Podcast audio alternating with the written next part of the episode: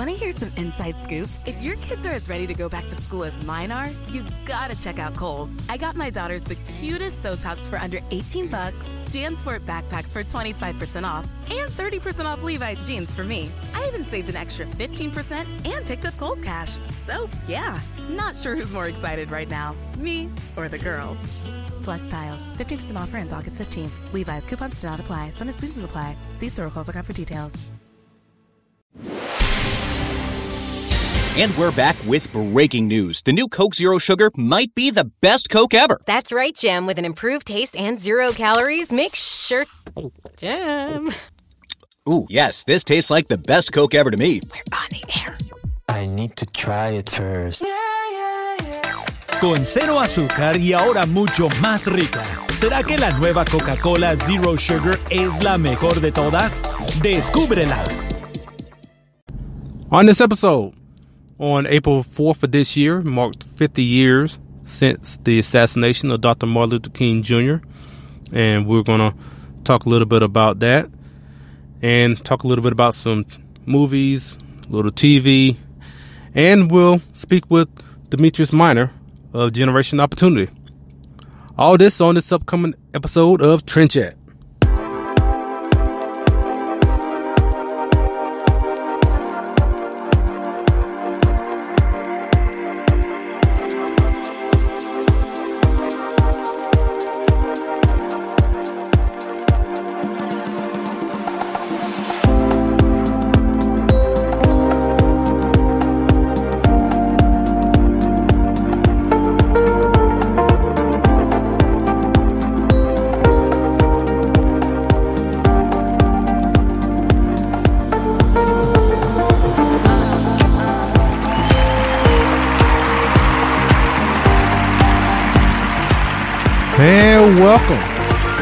Another episode of Trend Chat.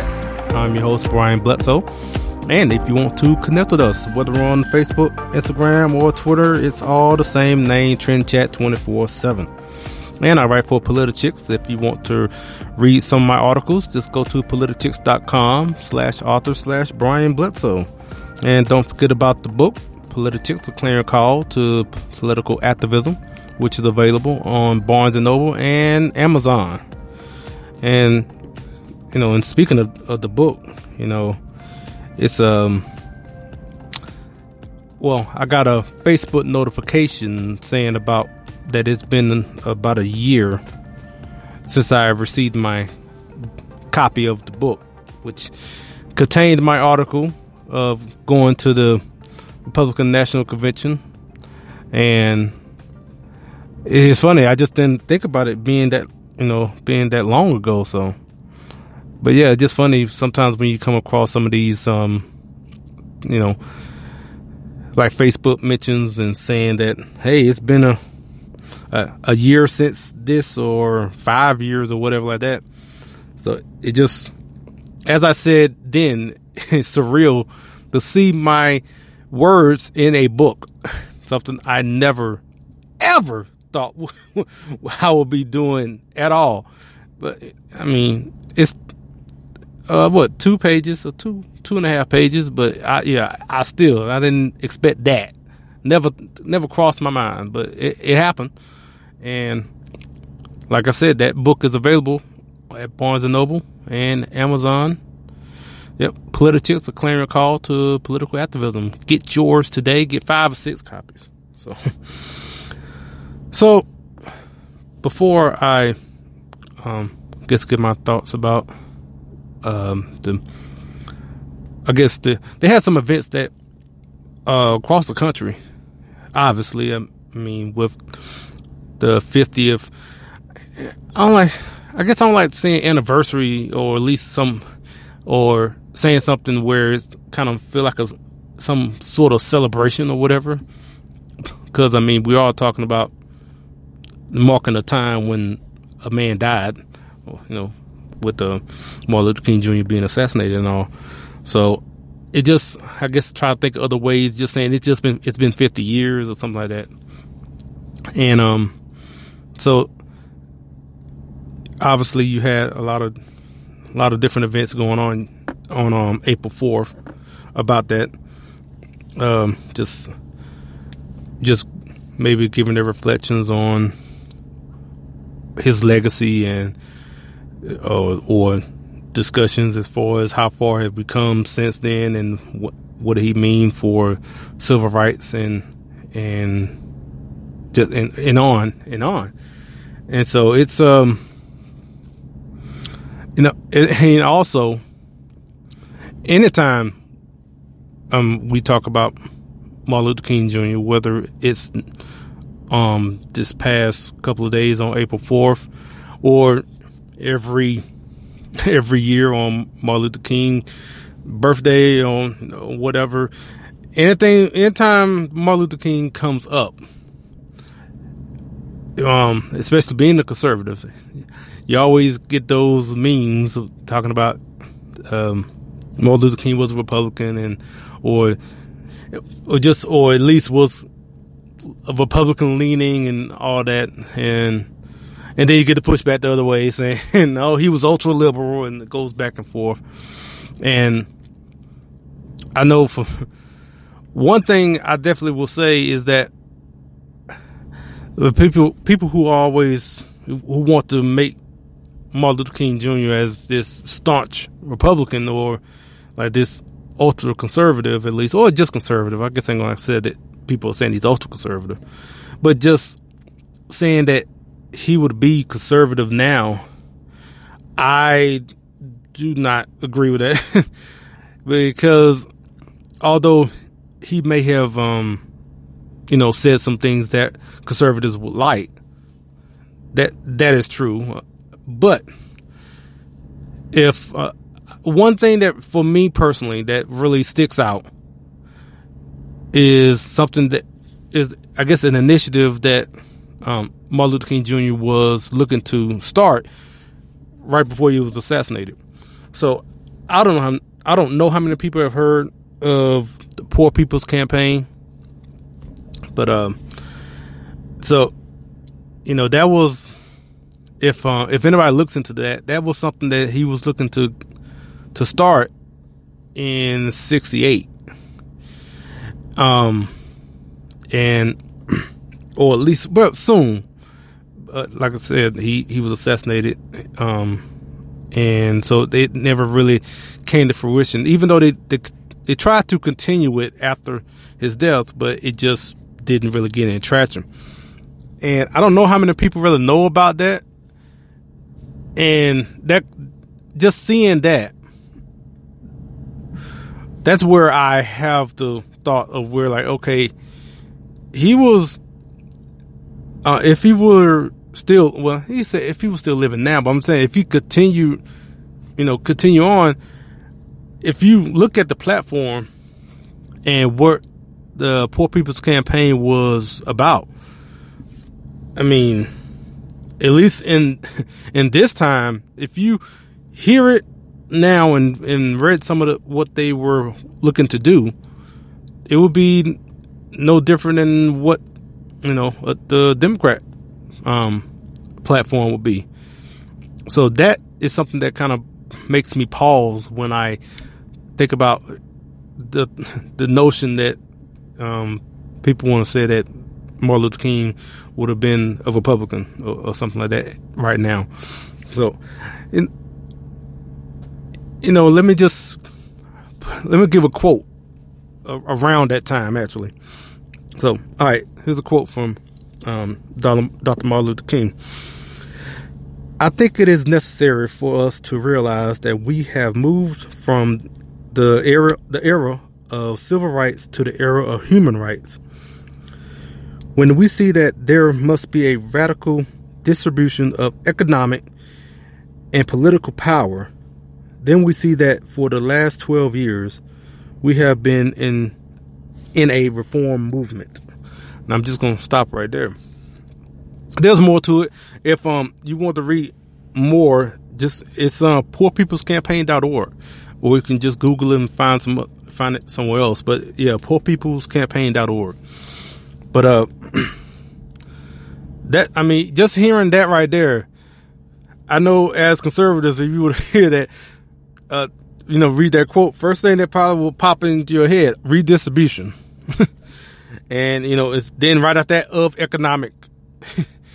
so that first thing right there, redistribution of wealth. That's, that what I am getting from it just by reading that. But that's not the only thing. If you go further down and just read the platform, I'm just going to read three. Well, it's only three parts on on this page, but three parts of this platform. I'm just going to read it right quick and see what you think. How you will view this um, platform now. 30 billion annual appropriation for the real war on poverty. Two, congressional passage of full employment and guaranteed income legislation. In, you know, in a bracket, it says a guaranteed annual wage.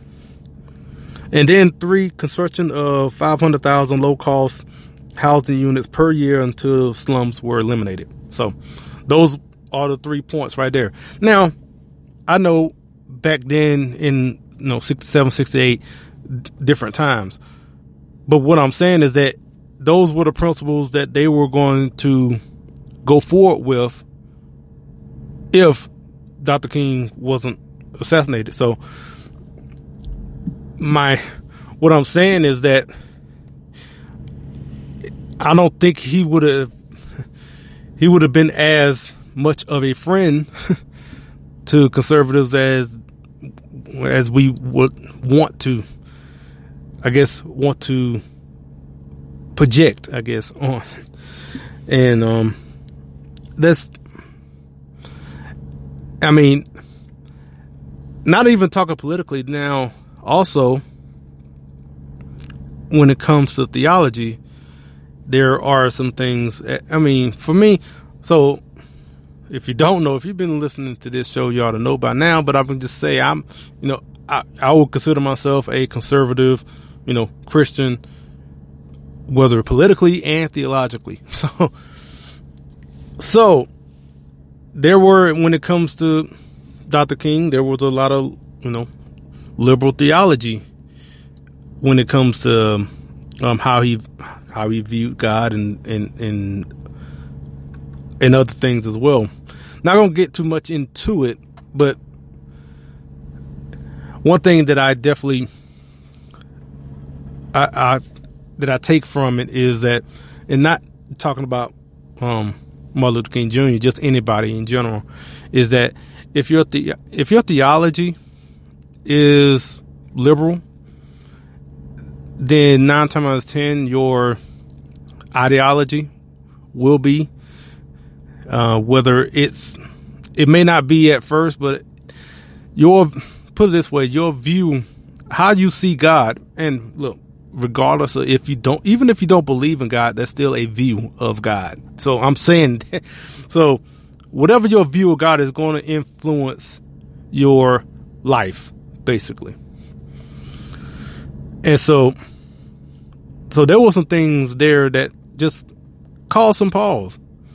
Now, I'm saying all of this, and but I can totally be grateful for all the things that Dr. Martin Luther King Jr. did for civil rights.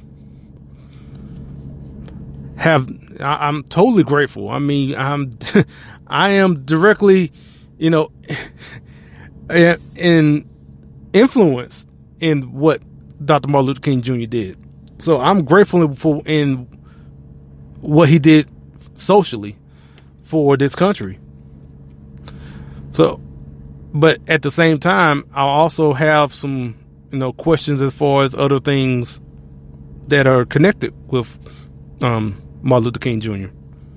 And it's, I don't, I don't think anything wrong with that. But by me saying that, I'm pretty, anytime somebody even mention any any of this, well, if I mention about the Poor People's Campaign to Democrats, he'd be like, "See, see, see, he was liberal." So I'm like, I'm, I never said that he was conservative or, or Republican myself. I didn't.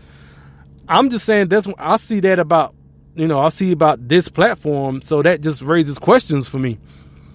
But um, but then if I mention in it all the other things about theology and whatever, and and have you know questions or have a problem with with that. And all of a sudden oh you just um you just one of those hateful I don't know you know whatever house in word or whatever. Just take a pick of whatever insults they can think of. But but yeah I say again I definitely am grateful for what he did for civil rights and what and standing up for people like myself definitely there are plenty of people who you may disagree with, but may totally appreciate what they did in other other parts of their life. So, Dr. Martin Luther King just another one where you where you can feel that way. You don't have to agree with every single thing someone you um, you are grateful for. You don't have to agree with everything they do or like every single thing about them.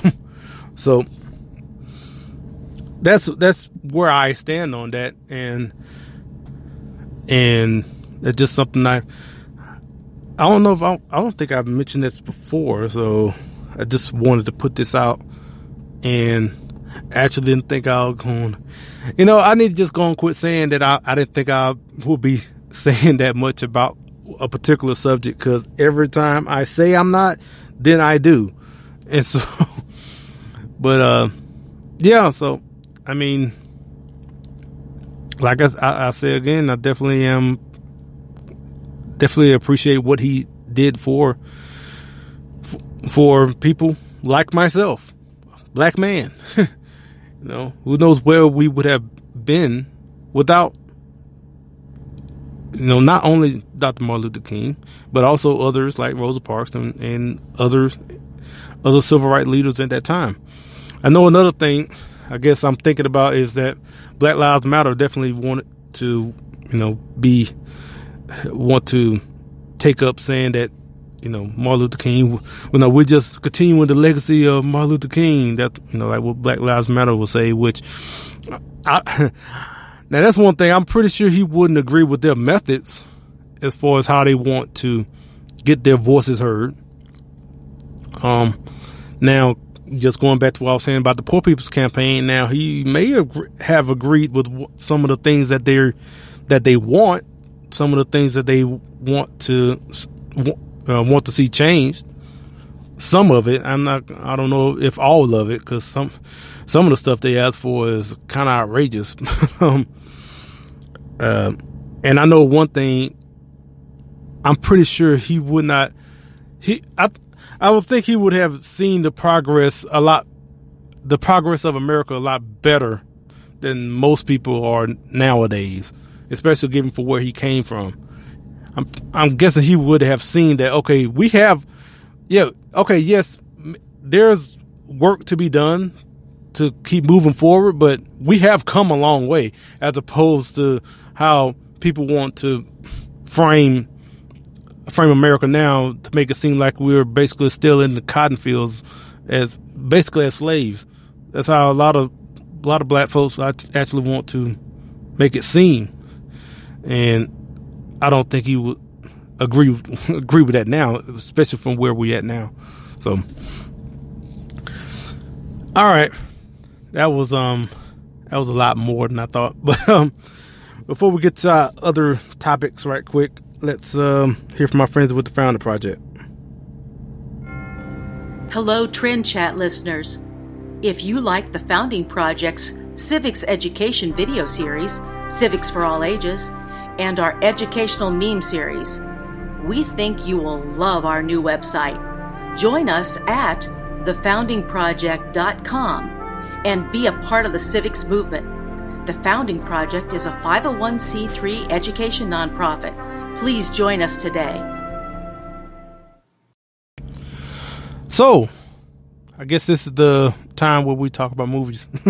but uh, I actually thought I was going to talk about movies first. Then I just went into talking about, you know, yeah, oh well. but I I think I mentioned last week that I was going to see Ready Player One, and I did and I did again. I saw it twice.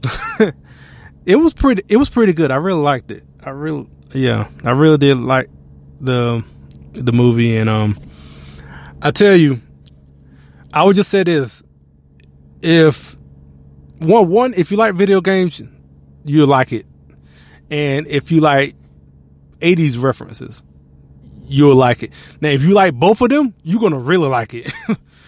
because it's got it all in there. All those little references to the 80s and some 90s references in there, and it's and put in this huge world of video games, and it's just like for me that was fun to watch, and the visual effects are just outstanding, and it's just um, it's kind of one of those things where I, mean, obviously all the movies haven't been released yet. I mean, it is April, but as of right now, I would not be surprised that Ready Player One is nominated for like an Oscar for its visual effects, if anything else. Maybe, who knows? It depends on what um, Avengers: Infinity War how it looks, and um, there's pl- plenty of other movies coming out. um, you know, it's funny. I'm thinking about um, uh, Christopher Robin. I wouldn't plan on talking about this, but Christopher Robin, which is basically Winnie the Pooh. I saw the trailer for that. I was like, I can't believe they're making a Winnie the Pooh movie, and it's like a live action movie. It's not animated. It, well, the bear is, but it's uh, yeah. Wow, talk about taking me back to my childhood. But um, I, yeah, I, I can imagine wow, I'm gonna feel really weird going to watch that movie. grown man walks watch the movie about Winnie the Pooh, but um, but yeah, I, I I'll do it though. I try to sit away from everyone. I just just don't want to be like yeah this creepy guy. But then again, anyway. Speaking of that, and all these movies are coming to my mind because like Incredibles two is finally coming out. I mean, that's I've been waiting for that. It's an animated movie, and I love The Incredibles, and now The Incredibles two is coming out. I'm just like, wow, what a time to be alive. but, um, I mean, you got Avengers coming out, Incredibles two, and all this year. So, also speaking about the Avengers, we are going to have the episode talking about the Avengers coming, you know, before the movie comes out kind of like what we did with Star Wars. So yeah, it's gonna be another geek moment for me. kind of like what I'm doing right now, actually. And to continue going on that in that trend, actually, I think the news was today was um Amazon kind of you know, speaking of Amazon, don't forget to get the book Politichicks of Clan called The Political Activism, which is available on Amazon. But also on Amazon is um will be Lord well the Lord of the Rings will be a if I remember well a five season series on Amazon which will uh, they spent 250 million dollars to Guess to get the right. so that's how much it's going to be to make but wow oh yeah that so I mean, I never, I don't think I've watched anything on Amazon. If I actually, yeah, that might be the first. I, mean, I definitely like the movies. I watched all three of the Lord of the Rings, even the extended versions, and all the Hobbit movies as well. You know, it also go, kind of going back to uh, Ready Player One too, because I remember last week I talked about Wrinkle in Time, where like both of these movies are, based off of books, Wrinkle in Time and also Ready Player One. With Wrinkle in Time, I feel like they left out components in the book. Um, you know, they left out you know parts in the book that should have been in the movie to explain things a little a little more. Where you kind of felt a little lost watching A Wrinkle in Time, where you didn't really understand why certain things are going on. And I feel like those things are probably explained in the book. Contrast that with Ready Player One, which is based off a book, where I could see there were things by watching the movie, there are things that probably could be expanded on, by reading the book, but I didn't feel like I don't know what's going on because I didn't read the book. If you get what I'm saying, so. But so, I guess it's just kind of like a. I guess it's just a kind of uh, I guess a balancing act in, in a way of kind of how much of the book you want to put in there, or, or you know, because you can't put it all in there. The movie will be like six hours long, so if you did that, so.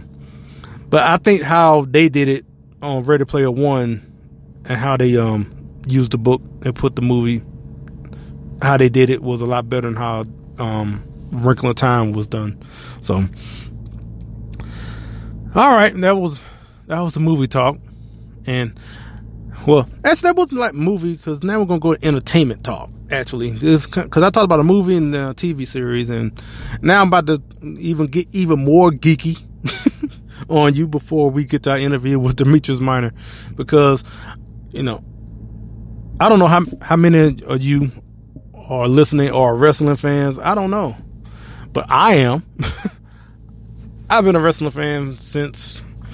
Let me see. I'm. I got a shirt on, a wrestling shirt because. Well, I'll say why, but this says 1992, so I was probably been like 1990.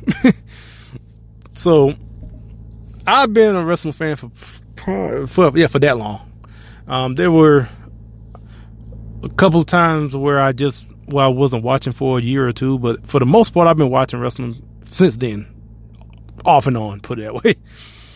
And um, but one thing I definitely always make sure to watch is uh WrestleMania, which is this Sunday. And I, you know, for for me, I, I I'm always like around this time. I'm always you know getting ready to watch what's what's going to happen on WrestleMania, and it's just it's just great fun for me.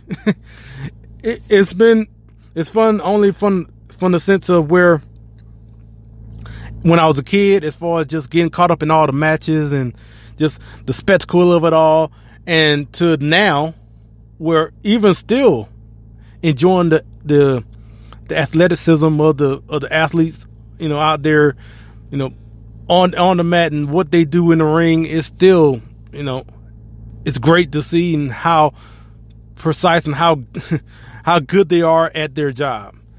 And and it's not only what they do in the ring, it's also everything surrounding it with the production and how things are presented. It's just all of it is just I, it's great entertainment.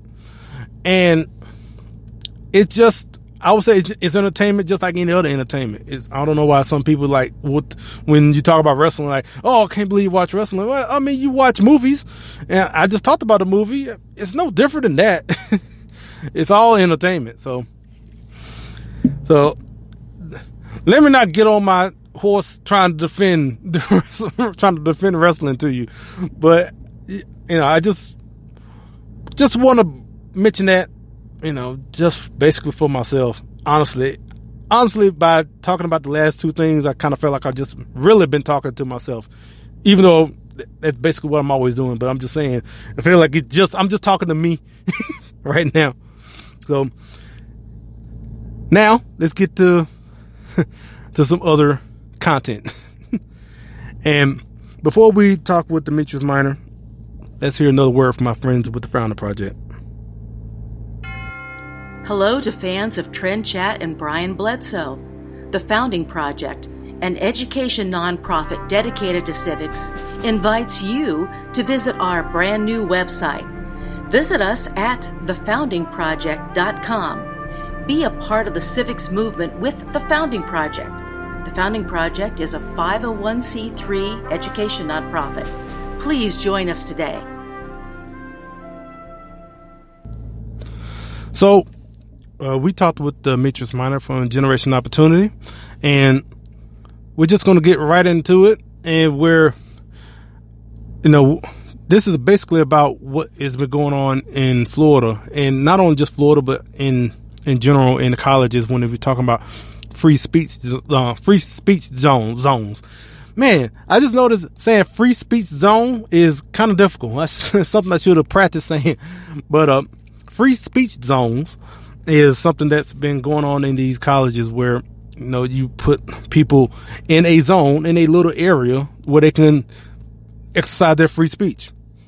That is, I mean, if if I can't have my free speech in this in this little area, so it's not really free speech. I mean, you constrict you are constricting me in you know.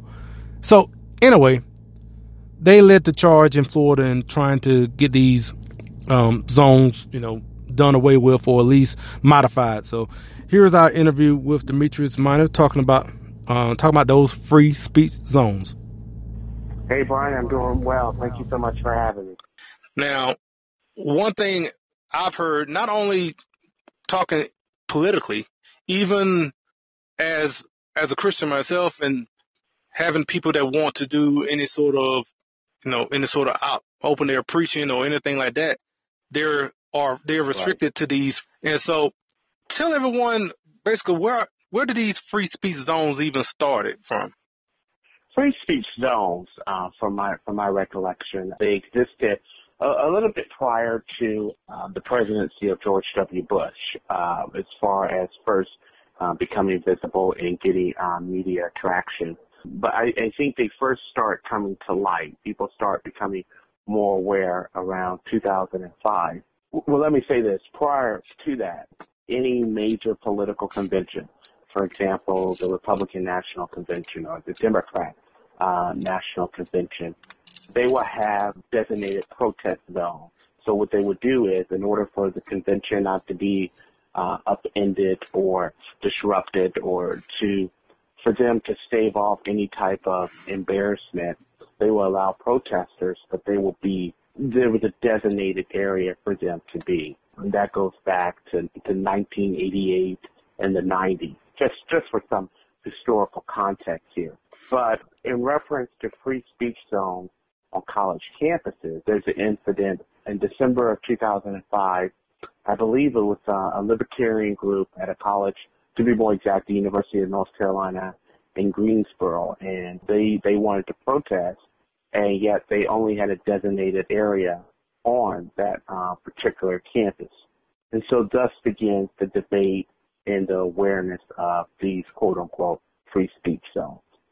Okay, so uh, so I'm guessing uh, from from what you're saying, so from these conventions, you know, whether it's a Republican or Democrat, the these college, you know, college and universities took that idea from those conventions to the campuses?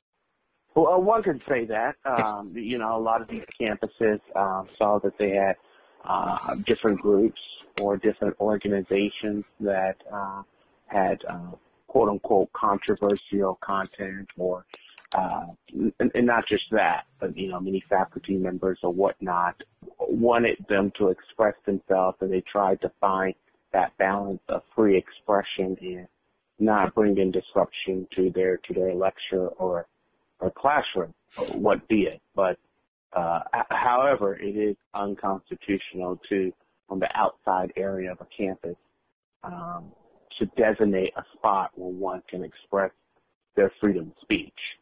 So that and, and thus against the the fight for liberty that um, conservatives have been enrolled in uh, for quite some time. So, um, do you have any any any more examples as far as what um, how that affected college students as far as wanting to express themselves on campus? Sure, absolutely. Um, in the state of Florida, just for example, there was a faculty member who had an art depiction of President Trump, and that person was asked to remove it because they deemed it as inappropriate. They deemed it as controversial, and so they were they were asked to remove that, and that was that was here at Polk State University here in, in Florida. And FIRE, which is the Foundation for uh, Individual Rights in Education, uh, they found that the University of Florida is has a 97% rating in free speech in, the, in allowing the expression of free speech. But the majority of colleges, such as Florida State University and others, fell well below that green rating. And what, what that means is that there were multiple violations and reports of students having their rights infringed upon. So, so from all that that has been going on that has negatively affected people from freely expressing themselves on campus. So what what kind of came out of that as far as like people trying to combat it, trying to do something about it? Absolutely. Uh, so what came out of that is that the Florida legislature passed a higher education bill. Attached within this higher education bill uh, was an amendment called the Campus Free Expression Act. And Brian, what this does is it eliminates free speech zones on college campuses for public universities. And also, if a student feels that their First Amendment rights is being infringed upon, that student can take a cause of action against the university. So the hope is that the university will take seriously the Constitution and their obligation to defend it and protect it and to also make the student feel compelled enough and make the student feel safe. Not not not just safe. I'm not talking about physically safe, but constitutionally safe that they don't have to worry about facing backlash if they express a certain point of view or a certain perspective. And so when did it start? Now, it, sorry, there, there, there, it was a back. There's a backstory to this, and it went through quite uh, quite a process. So the Campus Free Expression Act, first of all, uh, was a uh, total bill by itself, and it started off as HB 909, and it, it, was making its way through the House, and then when it came to the Florida Senate, it went, it was actually killed in the Florida Senate Judiciary Committee. It was voted against six to four. But what happened was um, the higher education bill was a huge priority of the Senate president. So the Senate president allowed for the amendment to be attached to the higher education bill, and thus the reason for its passage. And after it passed the Florida House and Senate, Florida Governor Rick Scott signed it into law. Okay. So now free speech zones, free speech zones on college campuses in Florida is now a thing of the past. And this was enacted when, you said? March of this year. March of this year. Okay.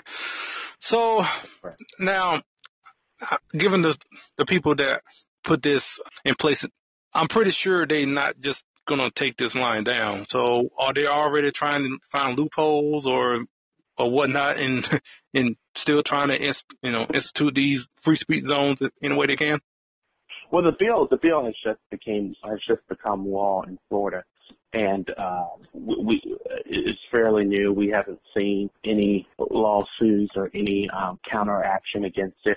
Uh, now, I, the left is very predictable. They will try to find ways to find loopholes and, and try to land a counterpunch.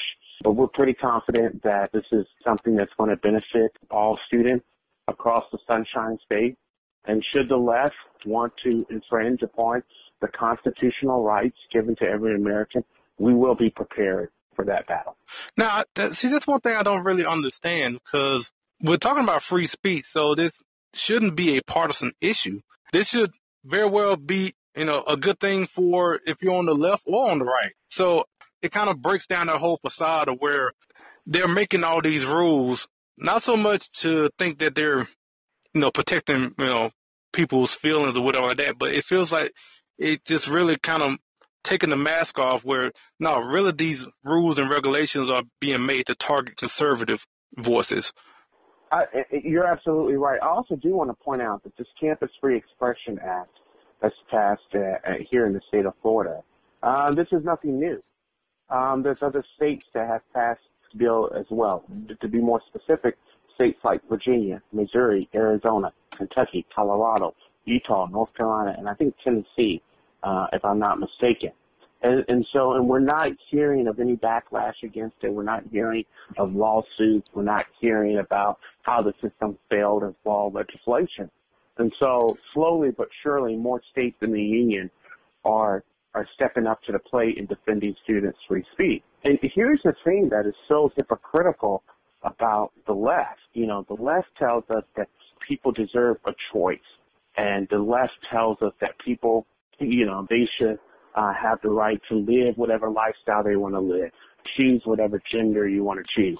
And so they, they, they want to ram those expectations and the, and that belief and that ideology down our throat. But yet when we want to stand up and when we want to say, well, we see things differently or we, we have a different set of beliefs, you know, and, and that's, and that's when they get extreme and, and that's when they get vile and that's when they get vicious, become vicious. And so, Brian, parents send their children off to college for them to be able to establish themselves uh, professionally, mentally. And how do you do that? You do that through the exchange of different ideas, ideologies, beliefs, perspectives.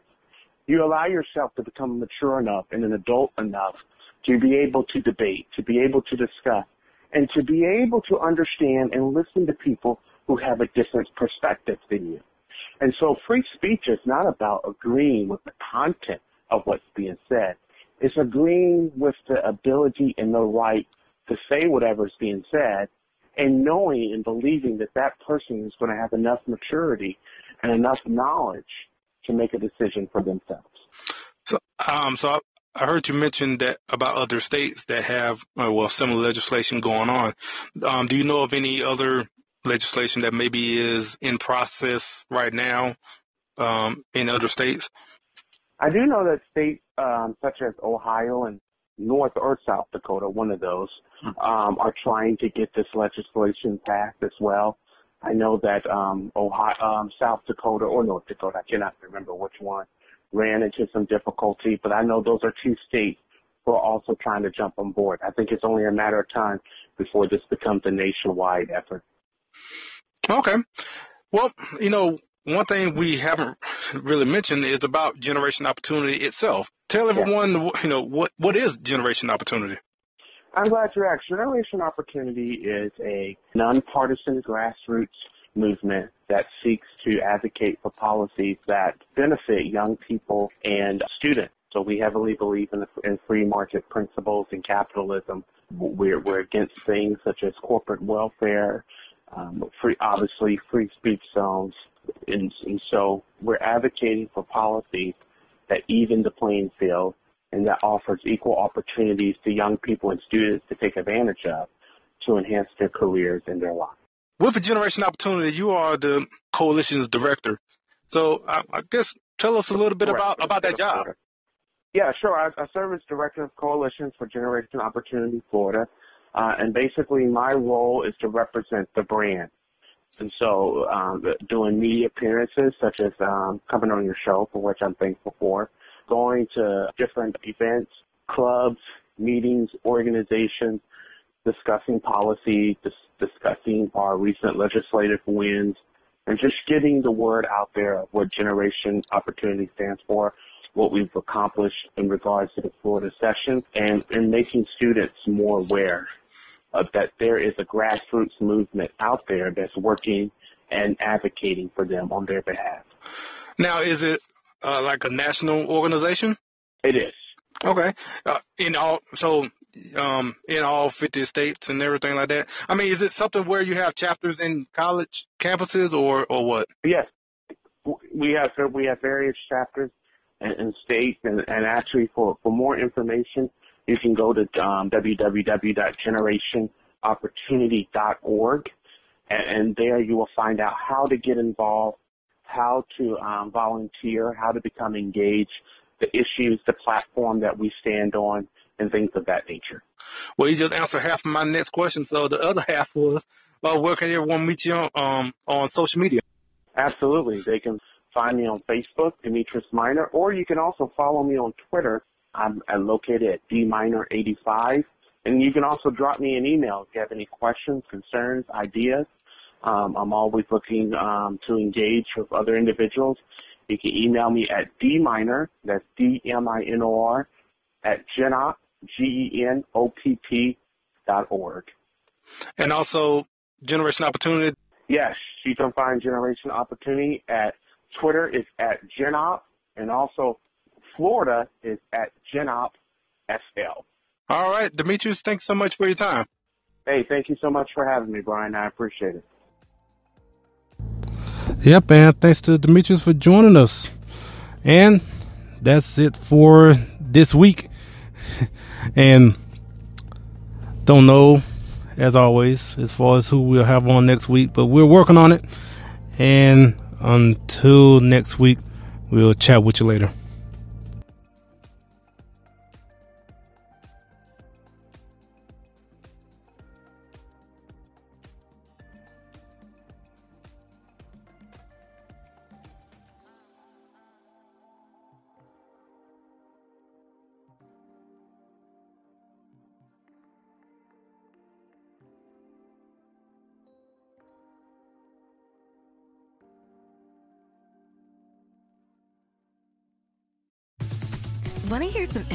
Scoop? If your kids are as ready to go back to school as mine are, you gotta check out Kohl's. I got my daughters the cutest Sotox for under 18 bucks, JanSport backpacks for 25% off, and 30% off Levi's jeans for me. I even saved an extra 15% and picked up Kohl's cash. So, yeah, not sure who's more excited right now, me or the girls. Select styles, 15% offer ends August 15th. Levi's coupons do not apply. Some exclusions apply. See store Kohls.com for details. Switching to Geico is a good idea, especially when you consider everything. First off, Geico makes it easy to switch. They have licensed agents available 24 7 online or over the phone. But if it's so easy, you might start thinking everything is easy, even big wave surfing. And it's not. It's actually quite difficult. Well, if you switch to Geico, you could save hundreds on car insurance. And you could keep saving by bundling your motorcycle, boat, and RV, plus your home or renter's insurance. But saving money might lead you to make some questionable purchases, like a 20 foot feather boa. And do you know how hard it is to clean a 20 foot feather boa? Well, they do have an industry leading mobile app you can use to pay your bill, file and manage a claim, or add a new driver. But when life gets a little easier, it makes you too confident, and you start calling everyone ace. And you're better than that. Well, Geico has a 97% customer satisfaction rating and has been saving people money for 85 years. It's hard to beat that. But you're right. Switch to Geico. It's obviously a good idea.